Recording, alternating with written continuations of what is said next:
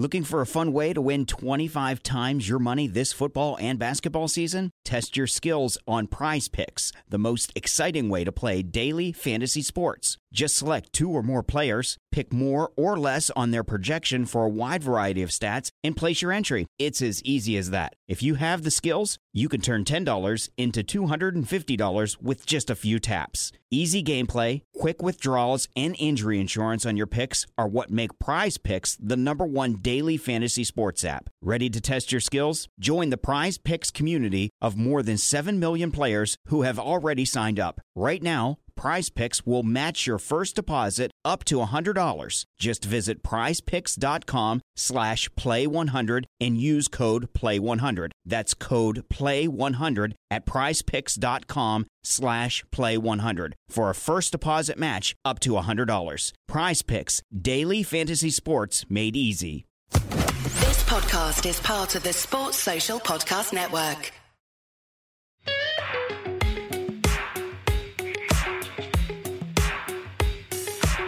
You're listening to Uncovered with Bharat Sundaresan and Jarrod Kimber.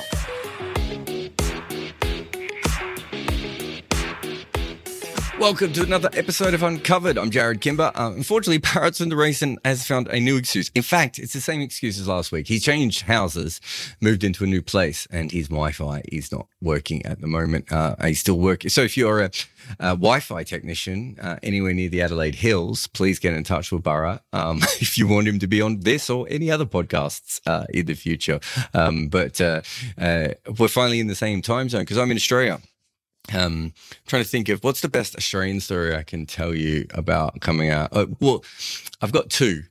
So i went to a supermarket today to pick up some stuff and as i was going through i found a deodorant.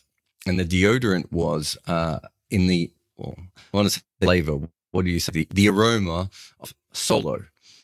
Solo was a famous old lemon drink that used to get um, sold a lot in Australia and probably doesn't get sold as much these days as it used to, but it was a very famous old drink and now you can buy it as a deodorant.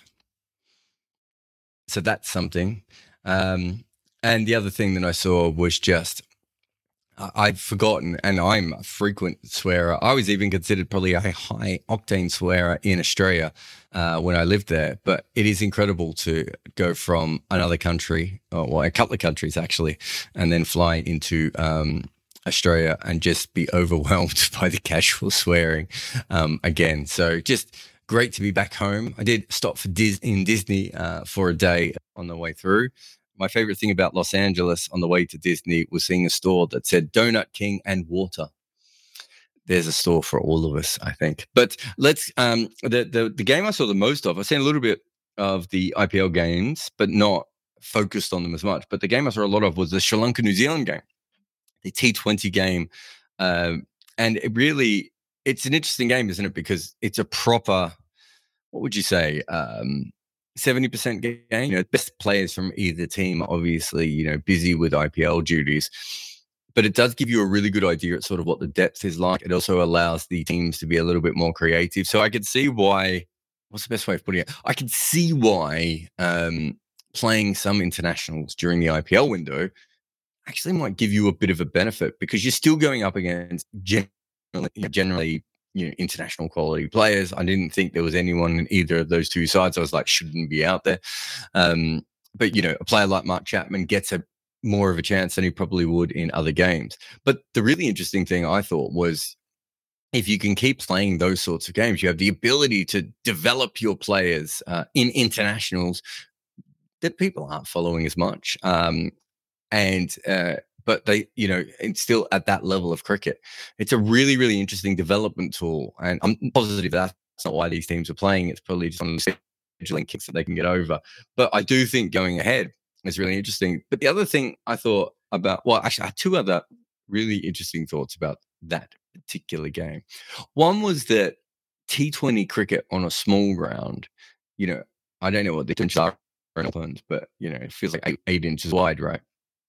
Is so hitting a stick to tie the game at the last ball from a flick off his pass. You know, good on him, but it's a different world when someone like Ish Sodhi can play a shot like that. But but I did think from a from a perspective of we we've already seen some leagues have substitutions. We've got obviously the T10 with the 100. There's all these little things around there. But having a much smaller playing surface is a really interesting secondary sort of thing. And, and I remember going to a lot of cricket in Nottingham when Trent Bridge brought the ropes in so far. They were, I think, sometimes so.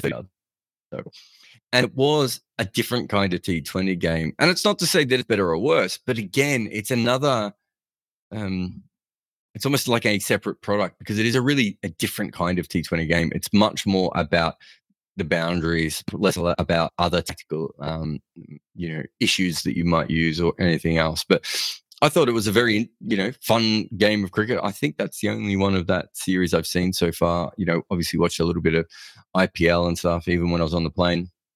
Um, at times, I got to see some of that. Um, uh, so, but the, oh, this is the other thing I wanted to mention about the New Zealand Sri Lanka game. I think it was just that T20 I was talking about, the one that went down to the super over that Sri Lanka won, where they New Zealand, I think it's Spark, isn't it, in New Zealand broadcasting? They had Māori commentators. It's really interesting. Um, I've had these conversations before with people about this. In fact, I've had very, very angry um, people say to me that you know my pushing for um, non-English cover of cricket is in itself racist because uh, you know I think that people from certain countries can speak English. But it's not just about that; it's about inclusion. And I remember when I think it was the first one I remember ever doing this was the Japan cricket they start tweets in two different languages uh, quite regularly, you know, for English speakers in Japan who like cricket and for Japanese speakers in Japan who might like cricket as well. And it just seemed like a fairly natural thing to do. And we we have seen, I, I, think I was talking to someone from Star recently, and they said that 70% of the cricket coverage uh, in in the IPL was followed by people um, watching the Hindi broadcast you know, the IPL I think has been pretty good at having multiple languages for a little while now. There's there's I think there's always a big problem in, with language in cricket. And I'm not sure it's one that's easily overcome. But I'll tell you a little story about when I was covering Afghanistan at the World Cup. I think this was in 2019. And I went to contact a player. I can't remember who it was now, but it was one of their younger players, and I wanted to chat to him. And I and I and I asked something along the lines of, um, you know, who, who I could talk to because I knew he didn't speak English, and there was no one in the team available, you know, from the the the off field side of things to actually help uh, with that. And so in the end, he did the interview in Urdu, but he did it away because the Afghanistan management had told him he wasn't allowed to speak Urdu in any interviews. Um, and so he, I had, I th- think there was a Pakistani in the room who helped me out with the uh, with the translation. It was only a short, you know, five ten minute interview. But the interesting thing was it was a big deal for the Afghanistani cricket to not allow him to speak Urdu, but they didn't also make anyone uh, available to speak to him, um, speak on his behalf for any other languages. So he had no translators there. I've seen, uh, um, um cool. Yeah, it was um, years ago. Um, misspoke at a press conference where I don't think there was any Pakistani press there. I don't remember any, but there was a lot of Australian press at this particular press conference, and he accidentally got his wording wrong, and he meant to say that Ricky Ponting was a really good player, and accidentally made it sound like Ricky Ponting was a really poor player. Again, there was no one there. Um, I saw an Indian tour where one of the media had to go up and do translation for the player. Um, I, I can't remember I want to say it was Umesh Yadav, but I can't remember who the player, if it was him or someone else. But again and again, these sorts of things come up. I've talked about pronunciations in cricket as well. You've got 4,000 professional players from all different kinds of backgrounds. You know, within countries like England uh, and Australia, you get strange uh, pronunciations. You know, Marnus Labuschagne is a perfect example. That's an Australian pronunciation of Labuschagne. Labuschagne, got that one wrong. The South African pronunciation, you know, Moses Henriques, Moses Henriques, you know, uh, you've even got things like R. Ashwin, Ravichandran Ashwin, and you know, Sunil Gavaskar still calls him Ravi Ashwin, despite the fact that he's asked not to be called that. There's a real problem with languages and names in cricket. And so I know it's a small thing, and I'm not sure it changed cricket massively in New Zealand, but have the option of having in, uh, being covered in, you know, a local language, a different language, um, something that probably appeals to a slightly different market than the normal cricket market in New Zealand. I think it's a really, really good thing, even if it doesn't change, you know, cricket forever. All these things are a good step towards making our game more inclusive. And considering our game has been as uninclusive as possible many times. Uh, we, you know, very interesting things going on with Scottish cricket at the moment, uh, with the new guy um, stepping down there. Um, obviously, the Yorkshire uh, racism committees just come out, and some players were proven to be racist, but others that were unproven, and everything else. Like, there's a lot of issues within cricket around the world when it comes to these sorts of things. So it was sort of nice to see the other side of that of Cricket New Zealand really trying to come together um, and probably also find a newer audience that as isn't a traditional cricket audience. Uh, on to the IPL. Mumbai Indians. I thought it was funny that they use their super sub on a left arm seam bowler, being that Mumbai Indians are. I, I know. Is there a cricket team more left arm pace than Mumbai Indians? Perhaps Pakistan. Uh, you know, it just seems that Mumbai. That's their. They've decided to have as many options as they can when it comes to left arm seam. Jason Behrendorff was brought in as the super sub. It made sense. He bowled, you know, first over, so brand new ball, everything you want him to do. And of course, he goes for 37 in three overs as Virat Kohli and Faf. I took him everywhere. I'm trying to think. I reckon Virat's got got an average record against left arm pace, but I think Faf might be one of those guys who really likes it. But, even so, Behrendorff, you know, he probably just hasn't played enough cricket over the years. When he has played and he gets on a bit of a run, he becomes unplayable for little bits and pieces. But eh, I, I, think it does sometimes it does take him a little bit longer to amp up and you know come back from all those injuries. But I thought it was very interesting they went with that. Lucknow's super sub was Gautam, who came in to face one ball at the end of the innings. That's kind of a perfect way of of doing it. Um, I really thought that quite interesting, bringing in the guy to slog one or two, and obviously he could all of it. Um, and uh, what, what I think what we're seeing with this pattern at the moment is that it is probably going away from traditional rounders. So I think if we're going to do this, it would make more sense if, you know, with my system, maybe my system of 15 players is too many, but 13 players and allow, you know, tagging in, tagging out, all those sorts of things, uh, I think makes a lot more sense going forward. But even as it is, um, I find it, uh, it certainly I, I think it is a good way of T20 cricket again differentiating itself from the other forms of the game. Um, and on the all rounders point that I made, I saw Cameron Green went for 30 runs in two overs. I've said this before. He's a fat. It's a, his bowling is so fascinating to see where it goes and what direction it ends up in because there's nothing that I've seen in his bowling so far that makes me think he's an IPL bowler. I'm not even sure he's a white ball bowler at the moment. But I will say this: when he came into Test cricket, despite the fact he had very good figures, you watched him early on, and you're like, I'm not sure he really understands bowling yet, and he could be the opposite, uh, you know, of the sort of player that we talk about. Well, he might be someone a little bit more similar to someone like Imran Khan, who I suppose had the natural attributes of a fast bowler, but it took me a very long time to work out how to do it. But I'm getting, I, I want to see how often Cameron Green gets used and how that goes. But yeah, 30 runs for two overs in his first one. I don't have any other IPL thoughts, if we're being honest. I, you know, dipped in and out of it a little bit. Obviously, was flying. Uh, you know, watched some of it on small screens and everything else. Um, but uh, you know, it's back, and I'm sure by next week and the week after, I'll have a million more thoughts for you. Um, we, if you haven't seen it, we've got some uh, we've got some really interesting T20 um, stuff coming up, and we've already put it up. The, the video on Scoops, uh, I thought was I thought I thought it was really interesting going through the numbers and seeing the history of scoops. And for those of you who don't know, you know how batting has changed over the years and how the scoops have played a large pl- part in that uh, was quite interesting. And how there still aren't many players who actually play it that much, other than Tobias Visee, the former we say former Dutch player hasn't played for them in a while. I don't think. Um, and Gunathilaka, who uses a lot. It's really a shot that is used so minimally, but obviously gets massive impact. So we've done a video on that. Uh, and we had the Harmanpreet one, of course, as well, that came out just before, beforehand, which was more WPL focused, although it was really more about her innings against Australia in the 2017 World Cup. And I'm working on a couple of videos at the moment, one on Samuel Badree and leg spinners opening or, or bowling in the power play, I suppose.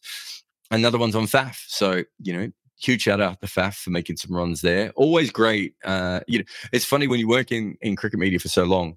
I think the thought is that everyone's biased towards a team and all this sort of stuff. Whereas anyone who's ever worked in cricket or in any sport uh, will say that you're basically, if you're writing or creating media, um, you're cheering on the narrative, whether it be your narrative or the narrative that will help you get more hits or anything else. Um, so I don't think I've ever thought to myself, oh, it's great that Faf has made runs in an IPL game. Um, uh, but when he did in this one, I was like, oh, thanks, mate. Um, all right, we'll have a short break. And then after this break, uh, we've got plenty more.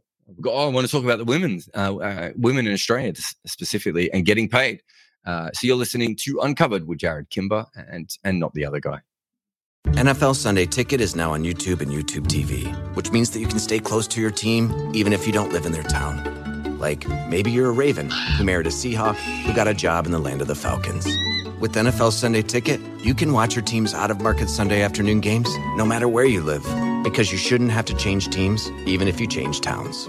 NFL Sunday Ticket, now on YouTube and YouTube TV. Go to youtube.com slash presale to get $50 off. Terms and embargoes apply. Offer ends 919. No refund. Subscription auto renews. Welcome back to Uncovered. Um, there's some questions in in the um in the chat already, so I've started some of those. I'll get to them at the end. Uh, I, sh- I, should say, if you definitely want your question answered, obviously super chat is the best o- option. Um, uh, uh, if you're just chipping in late and you're like, Bharat's not here again. Yeah, he's got no Wi-Fi. That's what he says. We'll see what next excuse is, but that's that's where he's he's sticking at the moment. Um, yeah. So the Australian women's cricket have changed, or Cricket Australia, I should say, uh, have changed their pay structure for Australian women's cricket. Let me put this all my notes up actually near the computer because I'm looking over. I'm in a Airbnb and it's all a bit weird. Um, but yeah, it's a really really interesting uh, development that the top woman now I think can earn. I think it's about eight hundred thousand US uh, Australian. So I don't know what the exchange rate with the US is, but that's probably more than half a million um, US, I would have thought, or at least around that number um, if you're not from Australia. But that's a lot of money, obviously, for a woman. That's across, I think, the Women's Big Bash and the international contracts. The, you know, we know that Australia's been far ahead of the game with this. Um, there's absolutely no doubt that India could certainly match this and then better it if they wanted to or had the desire to do so. England would certainly be able to match it, but their contract structures are a lot different because so much there's so many first class cricketers or professional cricketers across the men's and women's game now in England that the whole pay structure thing works a lot differently in England than it does in Australia. So it's always I think it's always easier for Australia to pay their top players more than it probably is in England, even though ECB makes more money. Um, none of the other boards. I, I mean, how long before we would ever see New Zealand, Sri Lanka, West Indies, South Africa, Pakistan pay their top women half a million US dollars. I mean, it's it's a way way, and you know that comes back to the whole space race thing because I think we've seen space races at times in cricket. Obviously, the West Indies was I don't want to say a fluke because it doesn't. It seems like that's the wrong way of putting it, but it was it wasn't the West Indies cricket board at that time that uh, cricket West Indies now um, that made the West Indies great. But there was a confluence of a lot of different factors that came together that did that. And then obviously you would say that Australia was the next uh, one where they basically just got professional so much quicker than anyone else. So we've we've seen that with the, in the men's game, but the women's game. From the moment the Australian women went professional, there's just been a huge difference, hasn't there, between the standard of them and everyone else obviously the England women had a little bit of a bump even when they did it. Uh, WPL, we'll see what sort of impact that has on Indian women's cricket. But it does feel at the moment that women's cricket is probably going to be dominated by the three major teams over the next three to um, 15 years, just because that they would be the places where the most professionals will ha- will happen. But that doesn't mean there won't be uh, again, I don't want to call them fluke, but not uh, what's the best way of putting it? Non-board related success put it that way, uh, where you can you can but you can suddenly have a um, where you can suddenly have a situation where the uh, what's the best way of putting it? Yeah, well, you can suddenly have a situation where I don't know, like what happened with South Africa when the South African women got good. You know, you don't hear many people crediting Cricket South Africa with that. What you really are saying at that point is they they got really good because they factored into a lot of um, overseas tournaments, and then a group of what six to eight of them all upskilled at the same time perhaps that will happen again in the future, but it just looks like, you know, the way that Cricket Australia are doing things and the way the other two major boards will do things, it's going to be really tough for everyone. The other thing I wanted to talk about actually when, with the women's wages is that the Australian men back on their last um, M- MOU, uh, really fought for the women. In fact, got to the point that Cricket Australia haven't got as much flack for this as they should have, but they tried to wedge the women and the men against each other a little bit in those negotiations. And when I started covering uh, the cricket, I would say that the Australian men didn't treat the Australian women like they were even cricketers, let alone cricketers who they would ever fight for. And I, and I think the Mitchell Starc, Alyssa Healy thing really did change things a lot in that relationship. So going forward, it, you know, it's interesting again that you know the Players Association are happy, for, you know, and obviously gives gives them more members as well, but that they're fighting for the women and the men. Um, it'd be interesting to talk to some of the men off the record and see how they feel about this. But I would have thought this this just feels right and where the game should be going. And we obviously saw other things with New Zealand women's cricket not that long ago that we might have talked about on another uncovered. So it does feel like a really good step in the right direction. The other thing that changed in the pay structure of, or, or appears to be changing in the pay structure of uh, Australian cricket, is that the Big Bash is getting, I think it's an extra third. Think it was two million Australian dollar salary cap, and it's going up to a three million. That's a big jump when I was working with the Big Bash teams, they just knew they couldn't outbid anyone. And at that point, they were getting absolutely hammered by Bangladesh because Bangladesh had owners. And of course, those owners were willing to pay for AB to cover a handful of games. And, you know, Cricket Australia would pay for some of those players, but they could only get one or two and they couldn't get the depth. And, you know, it, it did, it wasn't quite the same really interesting that that that salary cap you know it has to go up because of the UAE league and the South African league it probably still isn't high enough but it's a really, really interesting thing that they've done that now. Had they done it a couple of years earlier, um, they might have got themselves in a position where they were the major destination for overseas players at that time of the year. I think I think now it's maybe too little, too late, but um, you know it'd be very good for a lot of domestic players as well.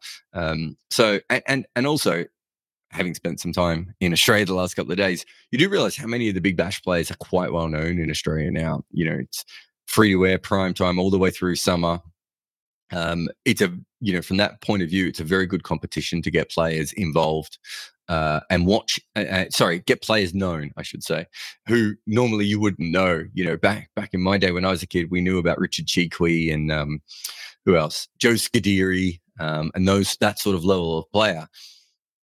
But you had to be a hardcore cricket fan, and I don't think you do now. So I do think that with that league being so successful, the players deserve to also get paid that little bit more money. Some, you know, some of the money going back wasn't particularly good. So really interesting from a financial point of view. I didn't get to go through everything. I, I, think I read a couple of articles. Nash has got one up on Cricinfo, um, and there's a couple others out there. But it's a really interesting uh, development for Australian cricket.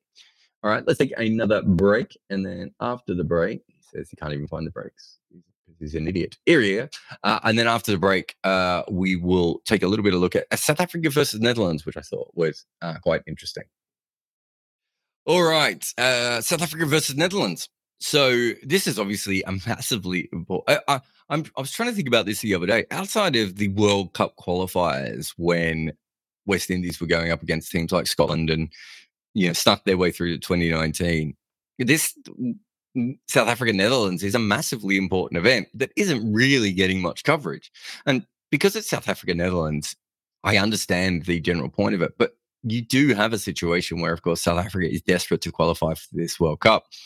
Uh, so, in the, the, game the other day, they made 370 versus the Netherlands. Uh, their batting is steady as a rock in one day cricket, despite the fact that they only go in with six players. I made a video about it. It's a, not that long ago, maybe a couple of months ago it's a really, really interesting one.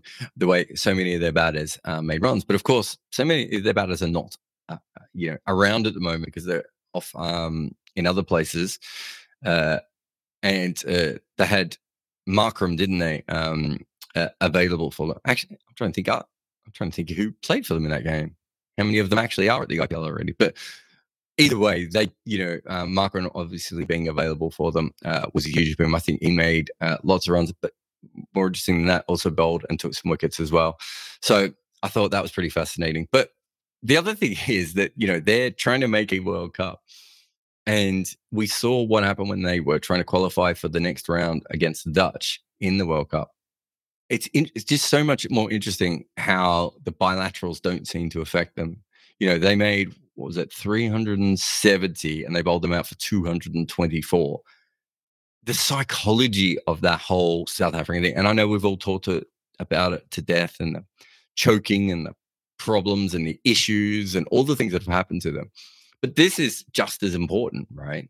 And when they played the Dutch in the cold hard light, cold hard light, cold hard day, the glaring lights of the World Cup, they didn't look anything like this. And then suddenly they play them in one day. And I do think the Dutch team is a much better T20 team than it is a one day team. But even so, it's interesting how much they've won. I mean, they're going to have to continue that, of course. But um, I, I find that just very South Africa that suddenly they're in bilaterals again. And even when the bilaterals matter, they're absolutely cruising through them.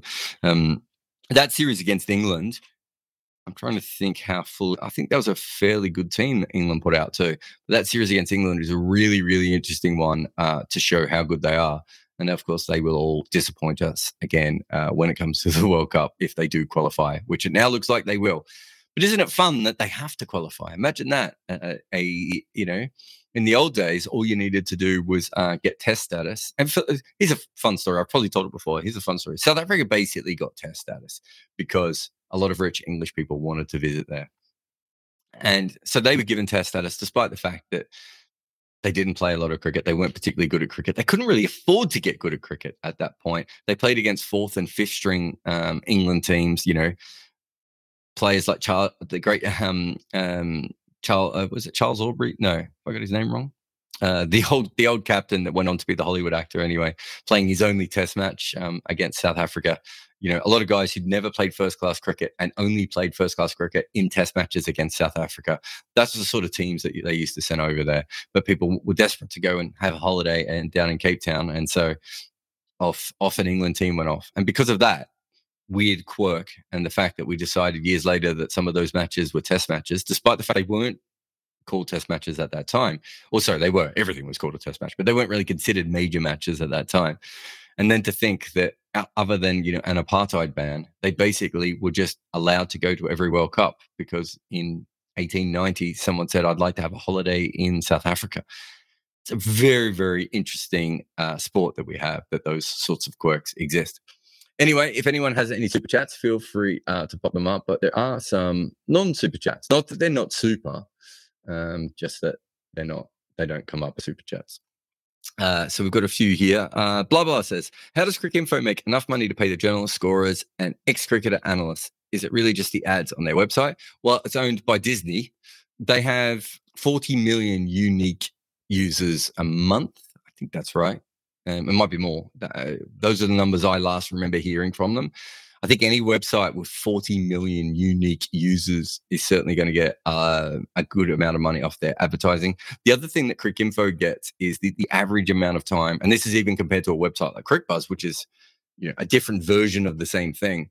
Cricinfo gets an incredibly large amount of time per, per, per user. So again, I don't know what the actual numbers are these days, but I do remember when I was there that the average time spent on the Guardian's website was like three seconds, seven seconds, something ridiculous. Whereas the average time on Cricinfo was over a minute. And that means that, you know, that's because of the scorecards, right? You know, people on the live ball by ball summaries and all those sorts of things. But it does for an advertiser, that's absolutely huge, right? So there's a lot of money to be made um, from advertising, but it's also a strategic play by ESPN. I'll be honest, when I worked there, I always thought they could make a lot more money from advertising. I, I, didn't think that the ESPN advertising understood cricket. I didn't think they understood the market that they were trying to deal with. They never had like a specialist in Bangladesh trying to get advertising for them, despite the fact that that was a very, you know, that it's a hugely popular website in Bangladesh. Um, they let a lot of own goals go, but a lot of the reasons that they didn't do all that sort of stuff is because it was seen as more of a strategic play for ESPN and cricket than anything else. Um, but yeah, no, it does make money. Um, any anything with 40 million unique views, users, um, it's going to make money. The SS or Bloody Bugger on Patreon says, uh, "What can you tell me about Prasanna Jayawardene?" Oh yeah, I saw this. I saw you put that message up, but sorry, I hadn't had a chance to have a look at it. Uh, I was not following Test cricket when he was playing. Have heard he was one of the best pure wicket keepers in history. Yeah, I think what Prasanna was was a very interesting. I'm trying to think of the best way of putting it, but it, he was a very natural wicket keeping athlete. So no, nothing like someone like Adam Gilchrist or Quinton de Kock um, or those sorts of people. But I think Prasanna had that incredible sideways um, uh, movement. So you see that what, what, I'm trying to think of some other sports. I suppose tennis players have it. Um, NBA defenders have it. Um, you know, there's a few sports where you have that, and you know his ability. He was very powerful at moving from side to side, which when you're up at the stumps to a wicket keeper is a, up at the stumps as a wicket keeper uh, to spin as much as he was. He was beautiful at that. And having his foot, you know, a lot of modern wicket keepers wicket keep with their hands. This is going to sound stupid if you've never played cricket. you should actually wicket keep with your feet because if you can get over to them, you're taking everything under your eyes rather than at the side of your eyes. And that's when the majority of the mistakes happen. And he was absolutely brilliant at that, had very soft hands. As a batter, look, I mean, you know, you put his batting stats into a wicket keeper 10 or 15 years earlier, and I don't think there was anything wrong with it. I say I saw him make 100, but I feel like I saw him play really important innings along the line. He he was at probably um, below average number seven, but would have been, you know, an above average number eight with the bat. But yeah, beautiful wicket keeper, sort of a supernatural feel for where the ball was going. I always felt he's the he. Yeah, I, I would say that after Jack Russell, we got James Foster in there as well. I would say that probably those those are the those were the guys that were just the best natural wicket keepers that made the international level. If you've ever watched first class cricket, you these guys do occasionally happen, although it's gone now. But uh, we certainly had a few of them before uh, in in professional level. But at the international level, I think Prasanna was the best modern wicket keeper um, by a distance. But also, he was picked as a wicket keeper, and you know, I'm not I don't want to knock some of the other players um, out there, but they're not picked as wicket keepers, right? So you wouldn't expect them to be as good as someone who was was brought up. And, and the one other thing I would say about Sri Lanka is that the ball spins there further than anywhere else. It's got the highest spin degree, um, I think, uh, on on um, uh, the the Hawkeye tracking and the CricViz uh, metrics and everywhere else. And so it is a harder place to go there with a non-specialist wicketkeeper in a way that, let's say, the UAE, which always had spin, you may not quite need that same kind of specialist in that way. So um, he was an absolutely beautiful uh, wicketkeeper. Always happy to talk about him. Um, probably, I wonder if one day we'll look back on him being one of the last true specialists of a major team. We've seen some specialists from some of the smaller teams, but I do wonder if he'll be the last specialist from a major team that we will see. That's not to say we won't ever see good wicket keeping again. Alan Knott, Les Ames, you know, MS Dhoni. There's certainly guys who could wicket keep and bat before him. But whether we'll ever see a specialist wicket keeper whose wicket keeping is that special at the international level consistently, like we did with Prasanna, I don't know. Yuvashant says, uh, why can't the Sri Lankan team struggle more why can't the Sri Lanka team struggle more in ODIs against a second string New Zealand side?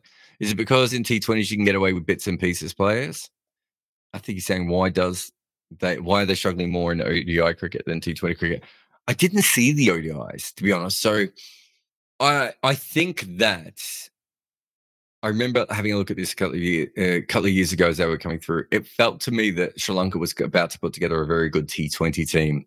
In fact, when Mickey Arthur got the job, I think I sent him a message saying there's a lot about this T20 team I like, and it hasn't, you know, been developed the way that it should have. I don't feel the same way with their one day side. So I'm not sure it's about the bits and pieces or anything else. I just think that, you know, there is, we see this over and over again. Ireland was a really good example of this, a very good one day side that didn't quite have the T20 pieces. And they are, I don't know if I say divergent, um, but they are diverging as different talent. I, am sure I've mentioned this recently, but you know, Jos Buttler's comments were really interesting about one day cricket where he hadn't played much and came back to play against South Africa and he was sort of saying that he needed to relearn it. It was Nicholas Pooran who really took me through it step by step of how different it is than T20 cricket when you're out in the middle. And I'm, you know, I'm sure it's the same for the bowlers as well. So just having white ball talent you know you need specific talent for each format. But but yeah i mean, i think i missed the one day so I, I i've only got the t20 and they look pretty good in the t20 they should have won that game in regulation time um, and then uh, obviously there was a bit of a shocker with the uh, new zealand had a bit of a shocker with the super over and and, and sri lanka won there Han says, "Do you think the impact player may be a more fun uh, if it was only for a limited no- number of overs rather than just an extra player? I think it would be more fun if it was unlimited um, from that perspective, and that every and then you could pick from 15 players and just change them. Um, so you could always have spare spinners or spare quicks in the side. Um, you could, you know, you go out there and you've, you know, uh, and you, you suddenly you realize that you, I'm trying to even think, you've got, you've got the, the squad, uh, the, uh, the team set up slightly wrong uh, with an 11, but with 15, you have the ability to sort of never have to worry about that. You know, have those other players around. We don't have to see as many overs bowled by fifth and sixth bowlers because you know you will have enough frontliners in your team. Um, teams can go harder knowing that they have 10 legitimate batters or at least eight legitimate batters and maybe a couple of hitters um, uh, down the order. I, I just think it would be a much better spectacle. We'd see the best against the best more often. Um, my guess is, other than cricket being, you know, conservative by nature, my guess is the other reason is that you'd have to have more players available to you in your squad, and that might uh, knock people back. But I would love to see it that way. Yuvishant says, uh, "What's the likely pitch conditions in Zimbabwe for the World Cup qualifiers, and can Sri Lanka qualify?" That generally the ball spins a lot in Zimbabwe. Uh, slower wickets. I'm trying to think what you would say. They're not really like Sri Lankan wickets. Maybe more I want to say UAE, but that's probably unfair to them because there's a little bit more pep in them. But they're, I, I don't, they're like a slow South African wicket combined with like UAE type conditions at times. Why you see a lot of those sort of part timery finger spinners come through in um, Zimbabwe. So, from that perspective, there's no problem for Sri Lanka um, in those conditions. I think, you know, n- none of it's ideal. They probably wouldn't want to be trying to qualify in the first place. But I don't think there's anything in those re- in the conditions that is going to cause them. Uh, you know, it's not, the tournament's not being played in Ireland. Um, where else would be tricky? You know, Ireland or Scotland or somewhere like that, um, or the or Netherlands. Uh, or, you know, to pick some of the European places where you're not quite sure what the wickets are going to be like at times. Um, if that's the case, uh, it would be very, very different. Uh, but I think for Sri Lanka, Zimbabwe is a fairly good match for them. Sumit says it was the 2011 World Cup anniversary yesterday. Do you think the Sri Lankan white ball team from 2007 to 14 was one of the best team in limited overs ever? Multiple finals in different conditions, still not talked about enough. Yeah, I did something Sumit recently on the Sri Lankan T20 and one day side, probably pretty much that era that you were talking about, because you know, obviously they were really bad after that, right? And so I was looking that up, and the more you look through the names and the players that they had, you do think to yourself, this was so much better as a team than we even gave it credit for at the time. And I think it's really at that early point, sort of maybe before cricket Twitter takes over and everything else, Sri Lankan media is, of course, it's not that they don't have cricket journalists, but a lot of their cricket media isn't outside. I would say that Cricinfo didn't have a Sri Lankan, a full time Sri Lankan consult uh, writer back then. I don't know when Fernando started actually, so maybe he was just starting off. Um, and he's probably more of a test guy anyway, I would say. Um, so that probably played a part. Cricbuzz wasn't really an issue back in those days. So yeah, I do think it was missed, and well, you know, I, I, think now, you know, what are we, nine years on? Cricket's just covered a lot better from a global. I mean, the reason I got a job was because I covered global cricket. And you got to remember, I was getting hired in that point. Um, but I agree with you. I think looking back, it's a really, a, a really, really interesting period of which you, you know, you look at the IPL players as well that they created and the T20 players around the world. You know, Dilshan, you had Murali, you had Malinga, Chaminda Vaas was still playing, you know, Kumar and Mahela. Um, I'm trying to think who else. Uh, you know, they just there was a lot of really interesting Sri Lankan talent around at that point. Um, you know, playing for them, and they were successful in in both the formats. So they won the 2014 World Cup. They lost the 2012 World Cup in the final. I lost the 2009 World Cup in the final trying to think what else they did. So it was a it was a very very good period, and I do think that if another team had done that, we would have talked about it a lot more. But yeah, I, I was looking the numbers up recently, and they were just an exceptional exceptional side. Jake says, "Do you think Guptill should or will make this year's World Cup? Do I think he should? No. Do I think he will? I, I think I could see him going over as the squad batter, but I don't think he should play, and I don't think he will play. I just don't think his game is as strong as it needs to be now. And I think they just have so many other options available to them. Perhaps because they don't have Ross Taylor and we don't know what Kane's elbow slash now knee um, is going to be like. Um, there is a, a, call for having that one senior uh, white ball player there. So I could see him in that role. I don't think I see him as a frontline 11 player though um, anymore. Uh, he's had a fantastic career. He's a very interesting cricketer. I've talked about this a lot before. It doesn't always make sense to me, but he's I, he has been a fantastic player for them, and you know I think he's going to go down as one of the highest one day run scorers of all time, and obviously uh, you know one of the highest T Twenty uh, international run scorers of all time, and I think he deserves all that. I just think this is one World Cup too far for him. I didn't think he should have played in the last World Cup either. Um, so, and that was the T20 one, obviously. Um, I just think it's he's just not quite the player that he used to be. But as a squad member, I can see why they would still be thinking, you know, there's a reason to have him there. Sports Breakdown says, uh, can Kusal Perera come back in ODI team after yesterday's knock of 50? Um, uh, we badly need him back for ODI cricket. Uh, perhaps Kusal Mendis can open up with Nissanka. Uh, yeah, it, it's an interesting one. We will eventually, I'm sure me and Cheyenne will do this. It's something that I really want to do, which is looking at if you could trade international players where where you would go. And one of the players I thought of instantly was him. There's a re- uh, there's there's obviously a reason why it hasn't quite worked for him in Sri Lanka, and he's played one of the best Test innings of all time. It's a ridiculous situation to be in but something hasn't worked for him there. And whether he just needs a fresh start, whether he needs to move. I obviously remember this is a completely different kind of player and everything else. But you do see players like uh, Michael Klinger, with perfect example.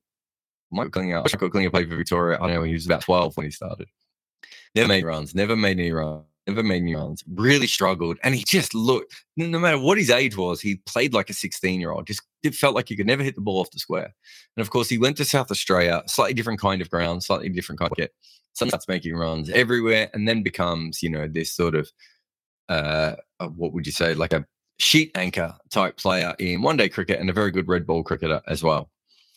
And you do look at some of these international cricketers and you think, is it just wrong setup? Is there too many of their kind of player there? Is there you know, not not the right kind of coaching structure. Have they been done over at a young age by the selectors, whatever that may be? And and because international cricket just or international sport just doesn't work that way, right? And so it's a really really interesting um, thing to think of how he could go. Look, I I I'm going to find it hard to ever not believe in him. And Kyle Mayers is the same at a certain point, just because once you play one of the best test innings of all time, how do you go back from that and say that this person's just an average player? It and and it's easy to someone like me to sit back on the stats and say this sometimes a player's not in the right situation and i just wonder if that's his case and unfortunately for sri lankan cricket there's nothing you can do. You can't I'm not sure if that answered your question at all but i had fun. Um, let's do one last break here on the uncovered podcast and i will press the wrong button. I'm saying yeah let's do one last break and then we'll come down and i'll just other questions that we can get to. And if there's nothing else there, we'll uh, hit the hay. Rohit says, Are you wearing an Oakland A's hat? I am. I didn't bring my normal um, Surrey cap with me. It's like it stays on my desk. Uh, so uh, um, I always remember to have it when I want to film. Uh, yeah, uh, Oakland A's. Uh, so I own Oakland A's and Detroit Tiger stuff because it's the only major league teams I saw play. I saw them play in a playoff game years ago with the Tigers. I think the Tigers had the Australian pitcher whose name I always forget, who was basically unhittable at that stage, and uh, they won th- that game easily. But I went to the Coliseum. You know, I'm not a massive baseball fan by any stretch of the imagination, but um, I think through being a movie fan and probably you know a, um, a, a you know fan of sports writing as well. I, you know, I followed. I've got a lot of friends who obviously uh, who work in baseball as well. You know, I've been on some of their podcasts and stuff and chit chat to them at times. And um, but yeah, I I suppose the A's are my team if the Tigers are not my team. But I, you know, I don't really follow it that that closely at all. Um, I usually look for trends within baseball. Um, I follow some of the more analytic types just just to see what they go with um, from that perspective because it might help in cricket. Shahid said, "Do you think Ireland will do? How do you think Ireland will do in the test against Bangladesh? Well, having a look at the white ball cricket, uh, you know, any money on them. Look, I think Ireland bowl um, spin particularly well, and I don't think their bat against spin particularly well. Not a great place to go to then Bangladesh, is it? Um, so I said that for the white ball cricket, and that held up pretty well. I'm going to go again with the red ball cricket.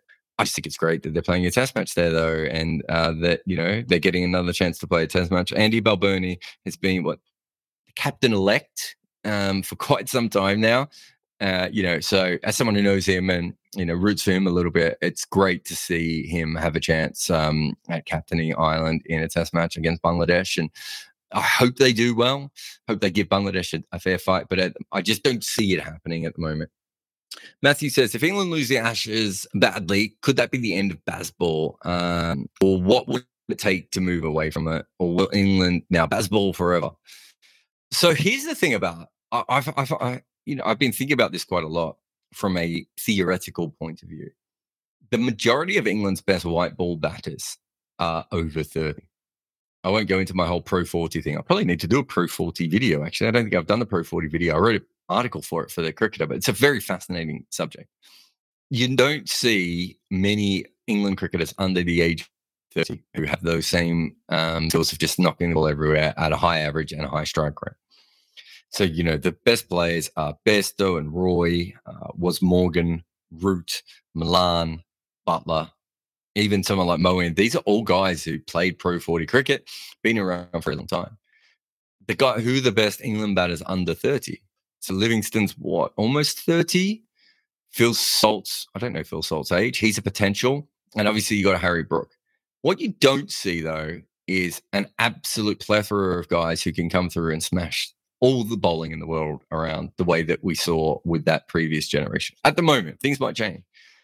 Baz, that baseball batting style, anyway, doesn't need that, right? It does need enough of those guys to be able to come through and be able to do that this may be something that happens and you know we don't have to worry about it going ahead but right at the moment I, I, think that's an interesting one. Then we go over to your ashes point. If they lose the ashes will they stop this ball no i don't think so. I think if they're traditional english wickets with traditional dukes balls it'd be really interesting to see how Bazball goes but i don't think with all their success so far if they just lost the ashes against a team that should also do very well in those conditions. I don't think they need to completely revitalize it. I do think if that's the Ashes and lost, I don't know, one of the next two series after that, that's the point where they go, maybe we just got a little bit lucky, or maybe teams have worked it out. I've got a video coming up about how I think teams have already started to evolve to play against England in this way. And if that is the case, um, like I think it is, then that's a bigger challenge than just one individual team. And if teams start to work it out more and more, I will be interested going ahead in how in how that plays out. But as it currently stands, if they lose the Ashes, even if they lost them 5 0 at home, which is unlikely, I just don't see that as a reason enough for them to get rid of it because they've won so many tests, you know, on the bounce outside of that.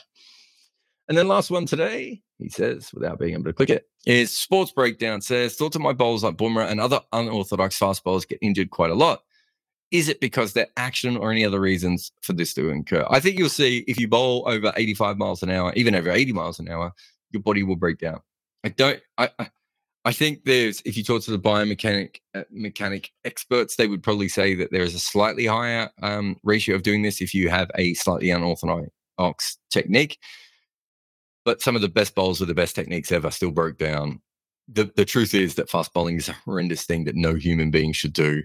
Um, I remember you talking about substitutions and everything. Someone said to me once that, you know, I, I, it was someone on our Discord channel, uh, which you can sign up to via Patreon, um, was saying that, you know, we should allow subs in for injuries. And I said, if you did that, any fast bowler at any stage could prove they were injured because it's very rare that a fast bowler is fully fit and that they have no niggles and there isn't something wrong. You know, their heel isn't hurting, their toe isn't bleeding, um, there isn't swelling on their ankle or their knee, or, you know, their hips are feeling great or their back isn't. All those things happen to them every time they bowl. If you're bowling fast, it is a really hard thing to do. And I think from that perspective, unorthodox techniques might have a slightly higher injury rate but realistically, bowling fast is the thing that has the eye injury rate. Anyway, just huge thanks to everyone for coming on. Uh, remember to bug Bharat as much as possible and get him to uh, uh, to uh, finally show up for one of these. But big thanks to everyone uh, for asking questions here and for supporting us so far. We have um, a new sponsor lined up soon, and that is all because of you guys. But if you can like, subscribe, do all those things that everyone um, tells you to do in all the videos, that will certainly help um, from that perspective. And we'd uh, love to uh, continue to do this and make more and more videos. There's a couple of interesting things coming up shortly that I think people will like, but I won't announce them soon. Although one of them might be, just might be, that Bharat Sundaresan may come back to this podcast. No promises, of course, no promises, but you never know. Uh, but thanks to everyone in the chat today, and uh, I'll be around in a couple of days for Wagon Wheel. This show has an ad free version via Patreon, and there are many other extras available there as well. There is a link to the show notes. The show is hosted by me, Jarrod Kimber. Bharat Sundaresan is my co host. It is produced by Nick McCorriston. We also have a great production team from 42 with Rati Joshi on socials, Aurojyoti Senapati, and Maida Akam producing podcasts, and Mukunda Bandreddi is the head of our YouTube account.